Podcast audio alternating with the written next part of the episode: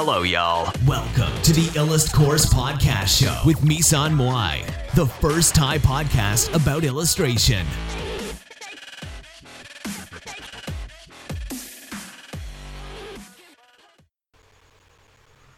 สวัสดีค่ะ วันนี้เราก็มาพบกับพอดแคสต์ตอนใหม่นะคะ ก็คือ มีคนเกลียดและไม่ชอบ ตัวเรากับงานเรา งานว่าเรานะคะ ในอินเทอร์เน็ตจะทำยังไงนะคะ สำหรับเรื่องนี้เนี่ยก็เป็นปัญหาใหญ่มากสำหรับวัยรุ่นนะคะ นั่นก็คือการอยากมีชื่อเสียงในสิ่งที่กำลังทำแล้วก็อยากได้รับการยอมรับจากในสังคมที่ตัวเองอยู่ไม่ว่าจะเป็นเพื่อน หรือคนรู้จักในอินเทอร์เน็ตนะคะ ซึ่งแน่นอนว่าการถูกเกลียดเป็นปัญหาที่ใหญ่สำหรับน้องหลาย ๆ คนนะคะ เราจึงอยากแสดงความคิดเห็นกับเรื่องนี้นะคะ ถามว่าควรทำอย่างไรถึงจะไม่มีคนเกลียดนะคะ ไม่มีคนเกลียดเลยเนี่ยเป็นไปไม่ได้นะคะ ขอโทษที่ทำความหวังพังทลายด้วยนะคะ เพราะฉะนั้นเนี่ยคุณไม่ต้องทำอะไรมากค่ะ ก็คือทำในสิ่งที่คุณเชื่อ แสดงจุดยืนออกมา ถ้าไม่ได้ทำให้ใครเดือดร้อน และไม่ต้องไปสนใจ คนที่เขาคิดไม่เหมือนคุณ หรือไม่ชอบในสิ่งที่คุณทำนะคะ ถ้าโดนระรานตาม social network ต่างๆ เช่นโดน comment ด่าบางรายเนี่ยเจอด่าแรงๆมากๆนะคะ ถ้าด่าแบบไม่มีเหตุผลก็ block ban ไปซะนะคะ ส่วนคนที่เขาติชมและวิจารณ์อย่างสร้างสรรค์เนี่ยก็นำสิ่งเหล่านั้นมาพัฒนาตัวเองต่อไป แต่จากประสบการณ์ที่เรามีนะคะ ในบางครั้งกลุ่มคนที่เกลียดคุณเนี่ยก็ไม่ฉาคุณก็เป็นคนที่คิดต่างจากคุณ คิดไม่เหมือนคุณเป็นเลยคนละขั้วมากกว่านะคะ ซึ่งในกลุ่มคนที่เกลียดนั้นก็จะมีคนบางประเภทที่เกลียดแต่ยังติดตามผลงานคุณอยู่ไปดูว่าคุณโพสอะไรทำอะไรที่ไหนนะคะ รอจังหวะคุณเดินพลาด แล้วรอกระทืบซ้ำอยู่นะคะ คุณพาวิทย์นะคะกลิ่นปทุมนะคะ ได้ได้บอกไว้นะคะว่า เขาได้เขียนถึงเรื่องนี้นะคะ ก็คือถ้าคุณล้มเนี่ยจะมีคนอีกมากเลยที่จะคอยเหยียบคุณซ้ำนะคะ เหตุผลไม่มีอะไรมากนะคะ อย่างที่เราเคยได้ยินมาเคยถามเพื่อนแบบ เออทำไมเกลียดแกเกลียดคนคนนี้วะอะไรอย่างเงี้ย เพื่อนมันก็บอกเออไม่มีอะไรหรอกแค่เห็นหน้ามันดูจากโหงวเฮ้งก็อยากกระโดดถีบละอะไรเงี้ย ไม่มีเหตุผลเลยใช่ไหมคะก็คือการเกลียดคนเนี่ยไม่ต้องมีเหตุผลอะไรมากมายนะคะ เอาง่าย ๆ เลยปัจจุบันนะคะ ถ้าคุณรูด timeline Facebook ดูจะพบ ความเห็นคิดเห็นมากมายที่คุณเห็นด้วยและไม่เห็นด้วยกับเขานะคะ เช่นแน่นอนว่าเวลาคุณอ่าน entry ที่เราเขียนเนี่ยในเว็บไซต์เนี่ยหรือว่าฟังพอดแคสต์นี้คุณอาจจะไม่ได้เห็นด้วยกับสิ่งที่เราแสดงความคิดเห็นออกมาทุกอย่างนะคะแต่คุณก็อาจจะเลือกที่จะเก็บไว้ในใจ หรือไม่ก็อาจจะแสดงความคิดเห็นที่อาจจะเห็นด้วยหรือไม่เห็นด้วยกับเราก็ได้นะคะ แล้วถ้าทำยังไงถ้ามีคนเกลียดเราไปแล้วนะคะ ก็คือคุณก็ทำทุกอย่างตามปกติทำแบบที่คุณทำต่อไปนะคะอะไรที่คิดว่าดีก็ทำต่อไป ส่วนที่คิดว่าแย่ก็ปรับปรุงนะคะ ยิ่งที่ยิ่งถ้าคุณมีชื่อเสียงมากเท่าไหร่เนี่ย คนชอบคุณมากขึ้นก็จะมีคนเกลียดคุณแปรผันตรงกับจำนวนคนที่ชอบคุณนะคะ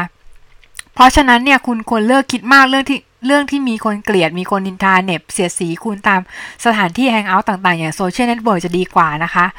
คุณลองคิดดูบ้างว่าเวลาคุณคุยกับเพื่อน พี่น้องคุณเคยวิจารณ์บุคคลที่ 3 หรือไม่นะคะ คุณได้พูดหรือเปล่าว่าคุณไม่ชอบคนนั้นคนนี้กับเพื่อนๆกับครอบครัวนะคะ ซึ่งแน่นอนว่าในชีวิตคุณเนี่ย คุณก็อาจจะเคยวิจารณ์ชีวิตคนอื่นๆนะคะ แม้กระทั่งดารา หรือบุคคลที่มีชื่อเสียงทั้งในและนอกวงการ หรือแม้แต่การบ่นอย่างเช่น เวลาที่มีคุณคนตัดหน้ารถที่คุณขับ คุณก็อาจจะด่าได้แล้วนะคะ ถ้าคุณไม่ด่าออกมาข้างนอก คุณก็อาจจะด่าอยู่ในใจนะคะ หรือเวลาที่คุณขึ้นรถไฟฟ้าเนี่ยเจอ จะจับราวดันมีคนเอาตูดมาหนีบเสานะคะทำให้คุณต้องจับราวด้านบนห่วงห่วงด้านบน ถ้าคุณตัวเตี้ยเนี่ยมันก็จะลำบากมากเลยนะคะ คุณอาจจะด่าคนที่เอาตูดหนีบเสาอยู่ในใจ หรือว่าอาจจะแก้แค้นตามภาษานักวาดเดินมาเขียนล้อเลียนนะคะ ตาม social network ซึ่งทุกวันนี้เนี่ยคนที่เราเจออยู่ทุกๆวัน คนที่คุณเดินสวนหน้าคนที่คุณเจอในลิฟต์คนที่คุณอาจจะเจอเขาแค่ครั้งเดียวในชีวิตเท่านั้นเนี่ย ซึ่งคุณคุณไม่เคยสนใจเลยว่า คนคนนั้นจะคิดยังไงกับคุณ เพราะมันไม่ใช่เรื่องสำคัญอะไรนะคะ นั่นอะบิงโกเลยนะคะ คุณต้องคิดในใจกับคนอย่างนี้กับคุณที่เขาเกลียดคุณนะคะ เพราะในชีวิตคุณในชีวิตคุณเนี่ย คุณอาจจะไม่ได้เจอคนเหล่านั้นตัวเป็นๆด้วยซ้ำนะคะ ถ้าเจอแล้วยังไงต่อนะคะ ด้วยความที่ความคิดเห็นของคุณกับเขาเนี่ยแตกต่างกันมากทำให้มีการรักษาระยะห่างซึ่งกันและกันอยู่แล้วนะคะ เขาอาจจะไม่มีความหมายต่อคุณชีวิตคุณมากนักนะคะ เพราะฉะนั้นเลิกคิดมากเลิกมีคนเกลียดทราบเพราะเพราะว่าคุณไม่สามารถควบคุมสิ่งนั้นๆได้นะคะ เรื่องนั้นเนี่ยมันอยู่นอกเหนือสิ่งที่คุณทำได้นะคะคุณควรโฟกัสในสิ่งที่คุณทำได้ดีกว่านะคะ สิ่งที่คุณควรทำก็คือการทำประโยชน์ให้กับโลกและสังคมที่คุณอยู่มากๆนะคะ ไม่มีใครเลยการทำประโยชน์นะคะ ไม่มีใครเลยที่ไม่เคยผิดพลาดในชีวิตนะชีวิตของคนเราล้น ต้องผิดพลาดมากมายกว่าจะสำเร็จได้สักครั้งท่ามกลางสิ่งที่คุณทำแม้ว่าจะเป็นประโยชน์ต่อคนอื่นแล้ว แต่ถ้าคนหมั่นไส้คุณเกลียดคุณเขาหาเรื่องมาด่าคุณได้อยู่ดีนะคะ บางครั้งก็จะมี บางคนที่ทั้งเกลียดทั้งชอบ เช่น อาจจะชอบตัวงานคุณแต่ไม่ชอบตัวคุณ ถ้าทำนองเกลียดตัวกินไข่เกลียดปลาไหลกินน้ำแกงกันไปเลยนะคะ ความรู้สึกแบบนี้ถามว่าแกสามารถแก้ไขได้ไหม ก็แก้ไขได้ค่ะ แต่ยากหน่อย เช่น สมมติคุณไม่ชอบความคิดเห็นของคนหรือในโลกอินเทอร์เน็ตก็คือคุณอาจจะต้องรู้จักและเข้าใจตัวตนของคนคนนั้นนะคะ ก็คือคุณอาจจะต้องสัมผัสคนคนนั้นในโลกแห่งความเป็นจริงด้วยนะคะ เมื่อคุณรู้จักเขาได้คุณคุยกับตัวจริงของเขาเนี่ยแล้วคุณจะรู้ว่าในบางครั้งคนที่เราเกลียด หรือไม่ชอบเนี่ยมันเป็นแค่เศษเสี้ยวหนึ่งของตัวตนเขาเท่านั้น และในบางทีเนี่ยแทบจะไม่มีเหตุผลอะไรมากเลย ถ้าเป็นเมื่อก่อนก็มีคนที่คิดว่า เราคิดว่าเขาคือคู่แข่งหรือคนที่อยู่ฝ่ายตรงข้ามกับเรา นั่นก็คือคนที่มีความคิดเห็นแตกต่างจากเรา 180 องศา แต่จริง ๆ แล้วการที่คุณเกลียดใครก็ตามในบางครั้งมันก็เป็นพลังแก่คนคนนั้นก็มีนะคะ ก็คือคนคนนั้นจะถีบตัว ขึ้นไป เพราะบางทีสำหรับบางคนอารมณ์ที่ผลักดัน การกระทำเขาไม่ใช่อารมณ์ด้านบวก แต่เป็นอารมณ์ด้านลบมากกว่านะคะทางๆที่จริง ๆ แล้วเนี่ยคุณไม่จำเป็นจะต้องไปเกลียดคนที่เขาไม่ได้เห็นด้วยกับคุณ หรือว่าเลือกเส้นทาง เดินที่แตกต่างจากคุณหรือแม้กระทั่งประสบความสำเร็จมากกว่าคุณเลยนะคะ คุณไม่ต้องไปอิจฉาใครเลยนะคะ เพราะว่าทุกคนเนี่ยก็มีความทุกข์ของตัวเองนะคะ คนที่คุณอิจฉาเขาเนี่ยเขาก็เป็นมนุษย์คนนึงแน่นอนว่าเขาก็ต้องทำผิดพลาดเหมือนกัน มีความทุกข์เหมือนกันกับคุณนี่แหละ มีมากน้อยแตกต่างกันไปนะคะ คนที่คุณเห็นภายนอกว่าชีวิตดูเพอร์เฟกได้ทำสิ่งที่ชอบ มีครอบครัวมีความสุขก็ย่อมมีส่วนหนึ่งของเขาที่มีความทุกข์เหมือนกันไม่ต่างจากคุณนะคะ แม้กระทั่งการที่คุณทำความดีแล้วก็จริงก็จะมีบางคนก็จะหาว่าคุณทำดีเอาหน้าบ้างสร้างภาพแอปบ้างนะคะ ถ้าคุณคิดว่าในปัจจุบันคุณได้ทำดีที่สุดแล้วนะคะ ก็ปล่อยวางซะนะคะ ปล่อยวางก็คือเลิกสนใจในสิ่งที่คุณคนอื่นคิดนะคะ ถ้าคุณคิดมากไปเนี่ย คุณก็จะมานั่งโทษตัวเอง ทีหลังทั้งที่บางทีสิ่งที่คุณทำไม่ได้ผิด คุณแค่ทำในสิ่งที่ตรงข้าม หรือสิ่งที่ไม่เหมือนกับคนที่เกลียดคุณเขาทำกันนะคะ คนที่เกลียดคุณค่ะ เขาทำกัน สิ่งที่คุณอาจจะรำคาญและเจ็บปวดบ้าง เช่นโดนเอาไปด่าใน Facebook เช่นเขียน status เหน็บแนมหรือเขียน blog Twitter ด่าเอาเป็นคุณเอาเป็นว่าคุณโดนเป็นเป้าโดนเอาไปด่าทุกทางเลยนะคะหรืออาจจะก่อให้เกิดดราม่าไม่ว่าคุณจะรับรู้หรือ ไม่รับรู้ก็ตาม ถ้าคุณไม่รู้คุณอาจจะไม่เจ็บมากค่ะ พยายามอย่าใส่ใจเวลาที่เจอด่า แต่ใส่ใจคนที่เขาติดตามงานชอบผลงานคุณดีกว่านะคะ แยกยังไงระหว่างคำวิจารณ์อย่างสร้างสรรค์กับคำด่านะคะ ถ้าคำวิจารณ์อย่างสร้างสรรค์เนี่ย มันก็จะมีส่วนตรง มันก็คืออาจจะมีส่วนจริงอยู่บ้างนะคะ อาจจะทั้งหมดหรือไม่ทั้งหมดแล้วแต่ความคิดของบุคคลนั้นๆนะคะ ส่วนคำด่าเนี่ยมันจะปะปนไปด้วยอารมณ์นะคะ และบางครั้งก็มีความคำรุนแรงผุดออกมานะคะ ถ้าคุณรู้ตัวว่าเป็นประเภทถูกเหน็บแล้วจะทำงานไม่ได้เลยให้งด social network ทั้งหมดหรือลดการเข้าโซเชียลให้มากที่สุดเท่าที่ทำได้นะคะอย่างต่ำเป็นเวลา 2-3 วัน ถ้าจะเข้าไม่ต้องไปเช็คตรง news feed เลยนะคะไม่งั้นคุณจะไม่ได้ทำอะไรเลยนะ แถมยังพาลนอยว่าเอาคนนั้นตั้ง status ลอยๆ ด่าฉันแซะฉันหรือเปล่านะคนนั้นทวิตสียดสีฉันนี่นานะคะ แล้วคุณจะเสียเวลารูดดูไทม์ไลน์คนอื่นไปทำไมนะคะ ในเมื่อมันไม่มีประโยชน์อะไรเลยนะคะ สิ่งที่น่ารำคาญที่สุดก็คือการที่เห็น status ด่าคนอื่นกัดกราดโดยไม่ระบุตัวมันเป็นมลพิษทาง social network มากเลยนะคะ มันเหมือนกับการเห็นคนตั้ง status ด่าคนใน MSN ในสมัยก่อนนะคะ ถ้าคุณเสพติดพวกเสพติดพวกนี้มากเนี่ย มันจะเป็นพลังงานด้านลบที่จะคุณดึงคุณต่ำลงไปนะคะ เวลาที่คุณจะเช็คโซเชียลนะคะ น่าจะเป็นเรื่องเรื่องของการหาข้อมูลที่คุณที่น่าสนใจนะคะ เกี่ยวกับงานของคุณมากกว่า แล้วคุณต้องรู้ว่าตัวเองมีตัวคุณเองเนี่ยมีจุดนอ่อนด้านไหน ถ้าสมมุติว่าคุณเห็น new feed เนี่ย แล้วคุณทนไม่ได้เลย ก็คุณก็ high high feed ของคนนั้นไปเลยนะคะ ไม่ต้องไปทนดูนะคะ คุณแคร์คนอื่นมากเกินไปจนไม่เป็นตัวของตัวเองแล้วไม่กล้าแสดงความเห็นที่แท้จริงหรือเปล่านะคะ แล้วก็คุณเนี่ยควรควรหาอย่างอื่นที่สร้างสรรค์ทำนะคะอย่างเช่นว่าผลงานชิ้นใหม่ ๆ ไปเรียน เรียนเนี่ยสิ่งที่อยากเรียนเพิ่มหรืออ่านหนังสือเป็นต้นนะคะ สิ่งที่คุณโฟกัสมากขึ้นมันจะขยายตัวขึ้นการสนใจเรื่องที่คนอื่นคิดเกี่ยวตัวคุณเป็นเสียเวลา เป็นการเสียเวลาเปล่าๆนะคะ คุณควรแคร์คนที่อยู่รอบๆตัวคุณคนที่เป็น inner circle ของคุณ แล้วก็มีความสำคัญกับคุณเช่นครอบครัวเพื่อนสนิทมากกว่านะคะ หรือถ้าเป็นการวิจารณ์อย่างสร้างสรรค์จริง ๆ ก็ใส่ใจคนที่เขา เห็นคุณค่าของสิ่งที่เราพยายามทำก็พอนะคะ มันจะแสดงออกจากวิธีในการตอบคอมเมนต์ของคนคนนั้น ซึ่งจริง ๆ แล้วบางคนเนี่ยเขาไม่ได้ชอบวิธีคิดคุณการแสดงออกของคุณหรือตัวของคุณ แต่เขาก็เข้าเฝ้าดูคุณอยู่เรื่อยๆ แล้วคนพวกนี้เขาอาจจะไม่แสดงความคิดเห็นก็มีนะคะ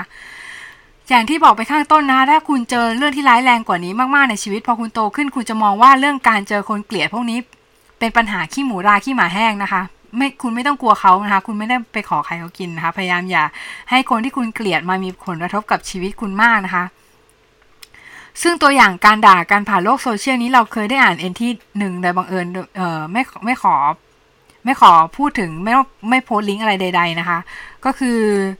เกี่ยวกับบล็อกเกอร์สาวคนหนึ่งนะคะเบี้ยวงานลูกค้าก็คือ ลูกค้าจะให้เธอไปสักคิ้วแล้วรีวิวการสักคิ้วลงไปในบล็อกส่วนตัวเมื่อถึงเวลาจริงๆเนี่ยบล็อกบล็อกเกอร์คนนั้นไปนะคะ แต่ไปแต่ไม่ได้สักนะคะก็คือกำลังจะนอนลงให้สักแล้ว แต่เธอเหตุผลชิ่งไปที่อื่น อ้างว่ามีนัดหมอฟัน แล้วก็เบี้ยวอีกคือโทรโทรติดต่อไม่ได้เลยเอาเป็นว่าเอเจนซี่กับลูกค้าได้ได้นั่งรอเธอนะคะ ในร้านราวๆสี่ชั่วโมงและการสักคิ้วแต่ละครั้งเนี่ยจะได้ประมาณ 30,000 บาท ซึ่งการที่ลูกค้านั่งรอเธอเท่ากับ ได้เสียโอกาสในการบริการลูกค้าคนอื่นๆ คิดเป็นเงินราวๆประมาณ 60,000 บาทนะคะ ถ้านับว่าลูกค้าคนหนึ่งได้ใช้เวลาในการสักคิ้ว2ชั่วโมง ทางพนักงานเอเจนซี่ที่จ้างเธอเนี่ย จึงเอาเธอมาพูดวิจารณ์ในเว็บบอร์ดใหญ่แห่งหนึ่งนะคะ เพื่อตักเตือนผู้อื่นๆ ที่ต้องการจะใช้บริการของบล็อกเกอร์ท่านนี้ โดยลงทั้งตัวจริงตัวตนจริงของเธอชื่อนามแฝงที่ใช้ในการทำผลงานของเธอรวมไปถึงบทสนทนาที่ดีลงานกันทั้งนี้การกระทำลักษณะนี้เขียนบล็อกหรือกระทู้ประจานโดย ระบุถึงตัวตนนะคะ ระวังตัวตัวกันหน่อยนะคะ คือทางผู้โดนพาดพิงเนี่ยเขาสามารถฟ้องหมิ่นประมาทได้ถ้าเขามี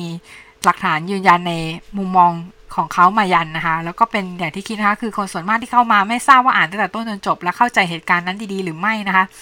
ก็เข้ามาลุมด่าบล็อกเกอร์คนนั้นกันนะคะ ก็คือด่าในเรื่องที่ไม่เกี่ยวกับเนื้อหาที่เธอไปเบี้ยวงานนะคะ เช่น ด่าเรื่องของหน้าตาด่าแรงมากนะคะ ก็คือใครโดนด่าแบบนี้ก็ เสียความเชื่อมั่นในตัวเองทั้งนั้นนะคะ โดยเฉพาะอย่างยิ่งการที่เขาเป็นบล็อกเกอร์เกี่ยวกับความสวยความงามนะคะ แต่เราไม่ได้ว่าคนที่ไปรุมด่าเขานะคะ มันก็เป็นความคิดส่วนตัวของคุณแต่ระวังตัวกันนิดนึงอย่าคิดว่าเที่ยวไปพิมพ์ด่าๆคนอื่นๆอยู่หลังคีย์บอร์ดยังก็ไม่โดนจับเพราะคุณอาจจะโดนฟ้องร้องข้อหาหมิ่นประมาทได้นะคะ เท่าที่เราดูดูนะคะ ส่วนตัวหน้าตาเธอไม่ได้แย่ขนาดนั้น แต่เป็นหน้าเรื่องของหน้าตาเธอที่ดูแปลกๆ ที่เรายอมรับนะคะว่า ตอนแรกเราดูรูปเธอในกระทู้นั้น เราก็คิดว่าหน้าแปลกนะคะ แต่ว่า บางคนก็บอกว่าคนที่รีวิวสักคิ้วต้องมีรูปหน้าและดวงตาที่สวยด้วย ซึ่งบล็อกเกอร์ท่านนั้นไม่มีนะคะ เราคิดว่ามันเหมือนกับกรณีของกรณีของมาตรฐานคนทั่ว ๆ ไปเนี่ย คือจะรู้สึกว่าถ้าเป็น beauty blogger ได้เนี่ยจะต้องหน้าตาสวยกว่านี้ ซึ่งในความคิดของเรามันไม่จำเป็นขนาดนั้นนะคะ โอเคก็คือเราคิดว่า จริงๆ แล้วคนคงหน้าตะคงหน้าดีประมาณหนึ่งแล้วรู้จักแต่งตัวแต่งหน้ามีความรู้ที่ต้องการแชร์ ก็น่าจะเป็นได้แล้ว เนื่องจากการเป็น beauty blogger เนี่ยคนเราคิดว่าคนอยากเห็นหน้าสดๆของเขามากกว่าหน้าตา ว่าว่าหน้าตาที่เลือกไลท์เครื่องสำอางจะเป็นยังไงนะคะ ส่วนการเรื่องการเขียนบล็อกเขานี่สารภาพว่าเข้าไปอ่านแล้วอันเดียวนะคะ แต่ว่าไม่ได้อ่านต่อเนื่องจากการใช้ภาษา เพราะว่าเขาพิมพ์ผิดเยอะนะคะ เราก็เลยไม่ได้อ่านต่อนะคะ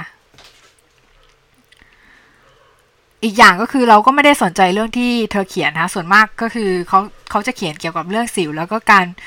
ผลิตภัณฑ์ดูแลผิวทั่วๆไป ซึ่งโชคดีหน่อยที่เรามีปัญหาเรื่องนี้น้อยก็คือมีบ้างสิวมีบ้างนะคะก็มีตามปกติไม่ได้ไม่ได้เยอะค่ะปล่อยให้มันหายเองนะคะก็คือบล็อกเกอร์สาวท่านนั้นเขาได้เขียนประโยชน์ให้เขียนให้ประโยชน์นะคะกับผู้ที่มาอ่านมากมายพอสมควรนะคะบางคนก็สงสัยว่าเขาดังขึ้นมาได้อย่างไรนะคะ เท่า เหมือนกับว่าเขาชอบแจกของบ่อยๆ และเป็นกูรูด้านการรักษาสิวที่หายจริงนะคะ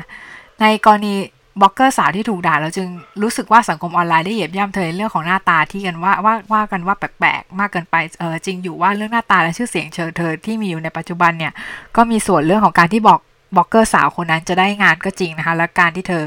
เบี้ยวงานเนี่ยก็อาจจะผิดจริง ๆ ก็ได้ด้วยก็ได้นะคะแต่ว่า การวิจารณ์เนี่ยมันได้เลยไปเถิดไปถึงหน้าตานะคะ เราคิดว่าในบางทีเรื่องของหน้าตาเนี่ยมันเป็นปมของแต่ละคน แล้วก็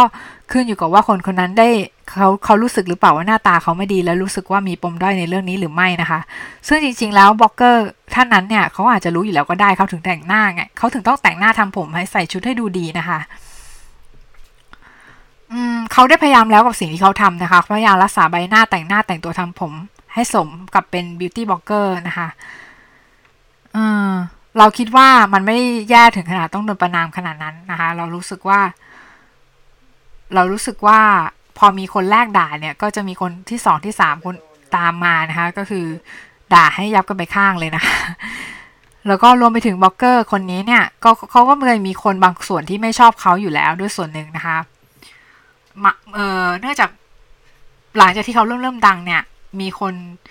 บอกว่าเขาตอบคำถามได้กวนอะไรอย่างนี้นะคะ ก็เลยโดนหาว่าดังแล้วลืมตัวบ้างตอบคำถามแย่อะไรเงี้ย ซึ่งซึ่งมองอีกมุมดูนะคะ คุณก็ไม่รู้จักตัวตนจริงของเธอ คุณไม่รู้ไปเจออะไรมาบ้างในวันนั้นนะคะ มีคนชอบไปกวนเธอบ้างทางอินเทอร์เน็ตบ้างไหมนะคะและมีเยอะหรือเปล่านะคะ ส่วนมากเนี่ยบล็อกเกอร์ก็มักจะเจอคำถาม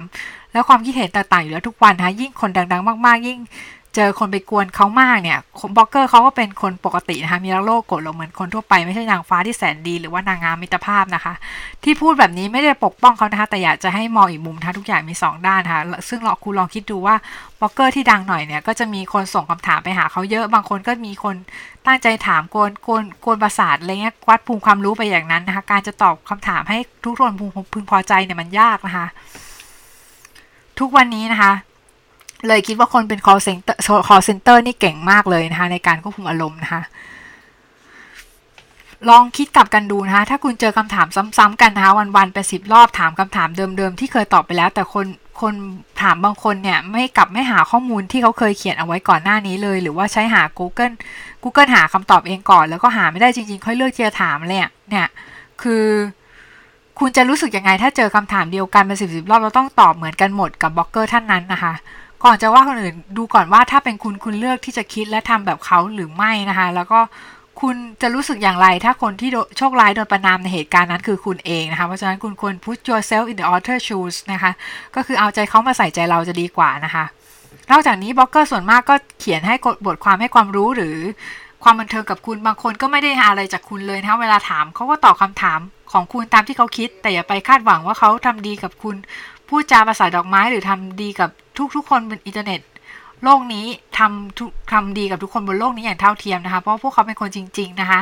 ที่อาจจะไม่ได้แสนดีตลอดเวลานะคะ เหมือนนางเอกนิยายรักนะคะ บางวันที่บล็อกเกอร์ท่านนั้นหงุดหงิดหรือมีเรื่องไม่สมอารมณ์ตามปกติวิสัยมนุษย์ก็แน่นอนว่าแนวโน้มที่จะตอบคำถาม ที่จะไปในทำนองนั้นๆ มากขึ้นก็คืออาจจะไม่ถูกใจคนถามนัก ซึ่งแน่นอนว่าสิ่งที่บล็อกเกอร์คนนี้โดนด่า เรื่องของหน้าตาและความเป็นมืออาชีพในการทำงาน ก็อาจจะทำให้เขาสูญเสียความมั่นใจในการทำสิ่งต่างๆ ที่เรียกว่าเป็นเรื่องที่ดีแล้ว อย่างที่เคยทำไปพอสมควรนะคะโดยเฉพาะสิ่งดีๆเขาเคยทำให้กับคนอื่น ไม่ว่าจะเป็นการตอบคาถามเรื่องของสิว เรื่องของการรักษาผิวหน้าและอื่นๆ จะเห็นได้ว่าบางคนที่ด่าไม่ได้รู้จักเขาดีด้วยซ้ำแล้วก็ไม่รู้ไม่ไม่รู้เห็นไม่สนใจ ด้วยว่าเขาเป็นใครมาจากไหนนะคะ พอคนอื่นด่าก็มาร่วมซ้ำเติมนะคะ สิ่งที่คุณเจอในทุก สิ่งที่คุณเจอในทุกๆวันนี้จะบอกได้เลยว่ามันคือผลของการกระทำนะคะ หรือว่ากรรมหรือว่าคาม่านั่นเองนะคะ กรรมเป็นฟิสิกส์นะคะ มันคือผลของการกระทำในวันก่อนๆของคุณนะคะ การที่เขาไปถึงสถานที่แล้วไม่ยอมให้ช่างสักเนี่ยเขาอาจจะกลัวอะไรบางอย่าง หรืออาจจะมีอะไรบางอย่างที่เขาลังเลใจไม่ยอมสักก็ได้นะคะ อะไรอย่างเงี้ยพยายามมองในอีกแง่มุมหนึ่งนะคะ แต่ว่าเราเคยพูดไปแล้วนะคะว่าความดีที่แต่ละคนทำลงไปนั้นมัน สามารถมันไม่สามารถหักล้างกับความชั่วแบบเลขได้นะคะนั่นคือทำดีส่วนทำดีความชั่วก็ทำทำชั่วอยู่ก็ยังกวนยังข้ามนะคะไม่ว่าจะชั่วมากชั่วน้อย ถ้าทำความชั่วไปมากๆถึงแม้ว่าตอนหลังจะทำความดีแล้ว สิ่งที่ทำเคยทำความชั่วก็ไม่ได้หายไปนะคะ เช่นสมมุตินะคะ